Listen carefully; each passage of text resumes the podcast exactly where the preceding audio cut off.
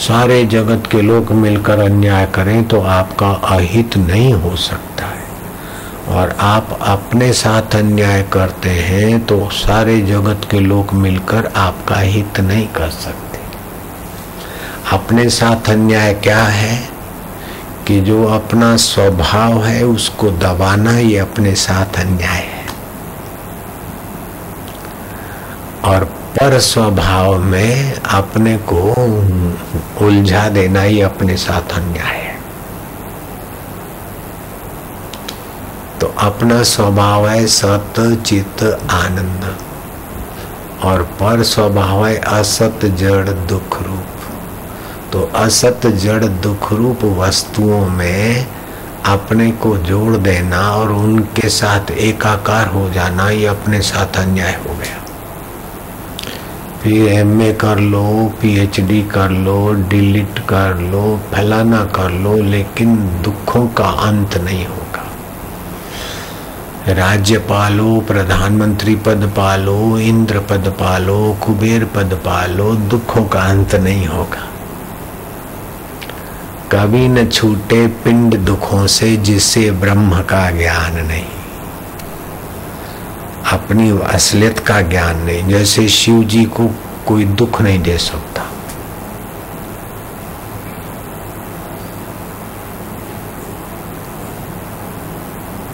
पार्वती जी गई मायके। महिलाओं को जरा मेरे जीजा जी आएँगे, मेरी बहनें आएँगी, यज्ञ होगा, इतने लोग आएँगे, मुझे मिलना है उनसे। शिव जी ने बताया कि तुम्हारे ये जाने योग्य जगह नहीं है, ये राग द्वेष भड़काने वाले ऐसा ऐसा है। तो पार्वती जी गई। तो क्या हुआ? शिव जी को दुख हुआ? नहीं। शिव जी अपने निर्दुख स्वभाव में आ गए। शंकर सहज स्वरूप संभारा।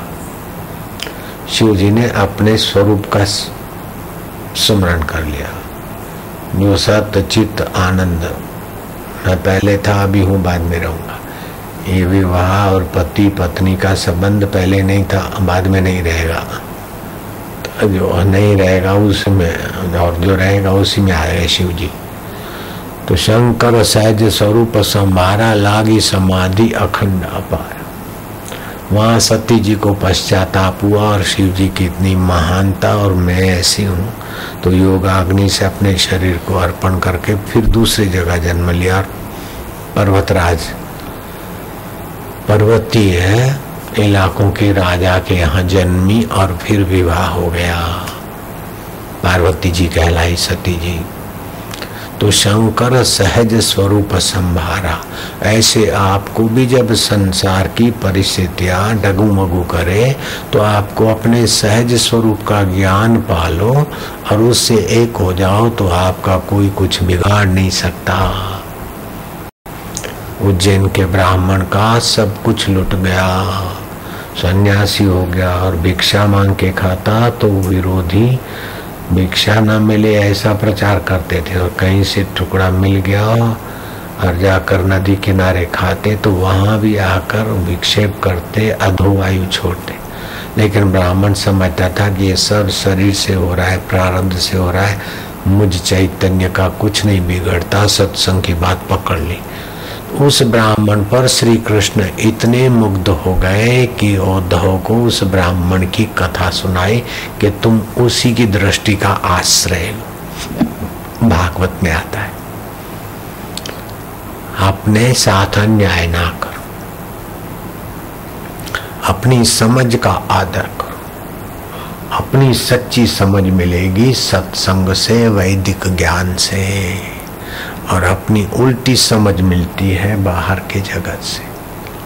तू मोहन है, तू टुन्नू है, तू मुन्नू है, तू फलाना है, तू ब्राह्मण है, तू अग्रवाल है, तू पंजाबी है।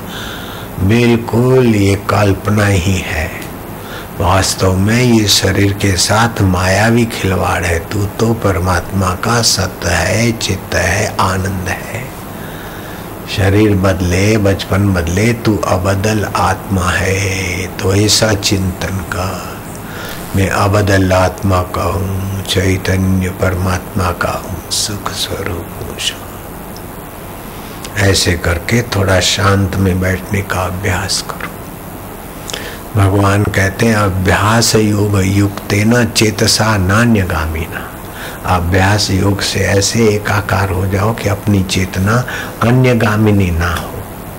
अन्य अन्य व्यवहार तो हो, अन्य अन्य दिखे, अन्य अन्य सब हो, लेकिन उसके मूल में अनन्य का महत्व रखो। ट्यूबलाइट अन्य है, बल्ब अन्य है, पंखा अन्य, फ्रिज अन्य है, लेकिन विद्युत तत्व अनन्य है। फल अन्य अन्य है।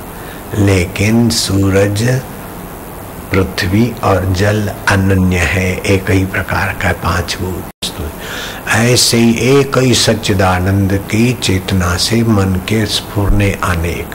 और मन के फुरने के द्वारा आँख देखती है तो आँख के देखने के विषय अनेक। लेकिन देखने वाली आँख एक। कान के सुनने के शब्द अनेक। कान सुनने वाला एक। जीव के चखने के कितने अनेक, एक, ऐसे नाक एक, सुगंधियाँ अनेक। तो ये, एक एक की अनेक है और अनेक फिर एक में आते और ये पाँचों फिर एक मन में आते और मन की अनेक वृत्तियाँ भी फिर एक मति में आते और मति के अनेक निर्णय भी मति दाता में एक सत्ता में आते हैं। एक पेड़ से कितनी शाखाएँ, प्रशाखाएँ प्रशाखाएँ प्रशाखाएँ। तो दिन भर एक में से अनेक में जाता है, फिर अनेक में से मुड़कर रोज एक में आते हैं। रोज भगवान का दर्शन करते हैं हम लोग, लेकिन पता नहीं कि यही भगवत सत्ता है। मेरे गुरु जी बड़े, बड़ी उदारता से खुले आम साधारण आदमियों को भी ऐसा ब्रह्म रस परोस देते हैं कि वो भले हजम न भी करे तो सुनने का पुण्य तो होगा उनको। मेरे गुरुदेव कहते हैं, लीलाशाह भगवान की कसम खा के बोलते हैं। कि वो तो अपने को एक वचन में बोलते थे, मैं कैसे बोल सकता? तो आप सभी लोग भगवान का दर्शन करते तो लोग देखते ही रह जाते। आप रोज भगवान से मिलते, भगवान की कसम खा के बोलता हूँ। ऐसा बोलते, इतनी अनुभव की छुई हुई वाणी अगर सदपात्र हो तो उसको लगे कि कुर्बान जाए ऐसे महापुरुष की कृपा की भरी नज़र। भगवान की कसम खाकर बोलता हूँ कि आप रोज भगवान से मिलते। लेकिन पता नहीं कि यही है। रोज सुख स्वरूप से मिलते हैं।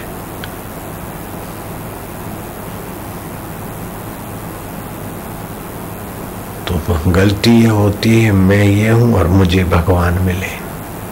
तो भगवान नहीं मिलेंगे। आपका मैं उसमें मिल जाएगा, तब भगवान बिछड़ेंगे नहीं। भगवान से एक हुए बिना भगवान का ज्ञान नहीं होता, और संसार से पृथक हुए बिना संसार का ज्ञान नहीं होता। तो संसार का ज्ञान क्या है कि संसार असत है, जड़ है, दुख रूप है, बदलने वाला है। इसका केवल सेवा के लिए अपने तन की और संसार की सेवा करके सदुपयोग कर लो। इसलिए संसार है। तो संसार का ज्ञान ज्ञान ज्ञान का फल क्या होगा कि संसार का ज्ञान ठीक हो गया तो उससे आसक्ति मिटेगी और परमात्मा का ज्ञान हो गया तो उससे प्रीति हो जाएगी। संसार का ज्ञान हो गया तो उससे धकते रहेगी होगा। अभी ललना सुंदर लगती है। ललना को लल्लू सुंदर लगता है। लेकिन ठीक से लल्लू का नाक देखो ऊँचा करके तो क्या भरा है और ललना के होठों में क्या भरा है ललना का मानसिक रूप से चमड़ा हटा कर देखो तो क्या भरा है। लल्लू का चमड़ा हटा कर देखो तो क्या भरा है। अच्छी छी छी छी छी संसार का ज्ञान होगा तो उसे वैराग्य होगा।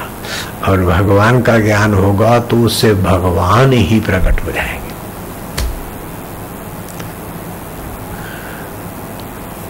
संसार का ऐसा कोई सुख नहीं जो मलिन अंगों के साथ एकाकार हुए बिना मिल सके। बिना मलिनता के साथ प्रीति किए बिना संसार का सुख नहीं मिल सकता। मलिनता के साथ, गंदगी के साथ प्रीति के बिना संसार का सुख नहीं मिल सकता। होठ में क्या है, मुँह में क्या है, थूक है। मरे हुए बैक्टीरिया है। होठों में क्या चमड़ा है, नाकों से गंदी श्वास आती है। और शरीर के नीचे अंगों में क्या है, उन मलिन अंगों के साथ एकता के बिना लवर लवरियों को क्या सुख मिल सकता है क्या?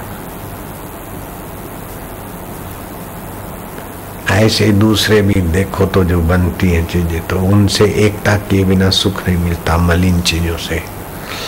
और परमात्मा का सुख निर्मल सी प्रीति के बिना नहीं मिल सकता। अगर बुद्धि थोड़ी भी हो तो समझ जाएँगे।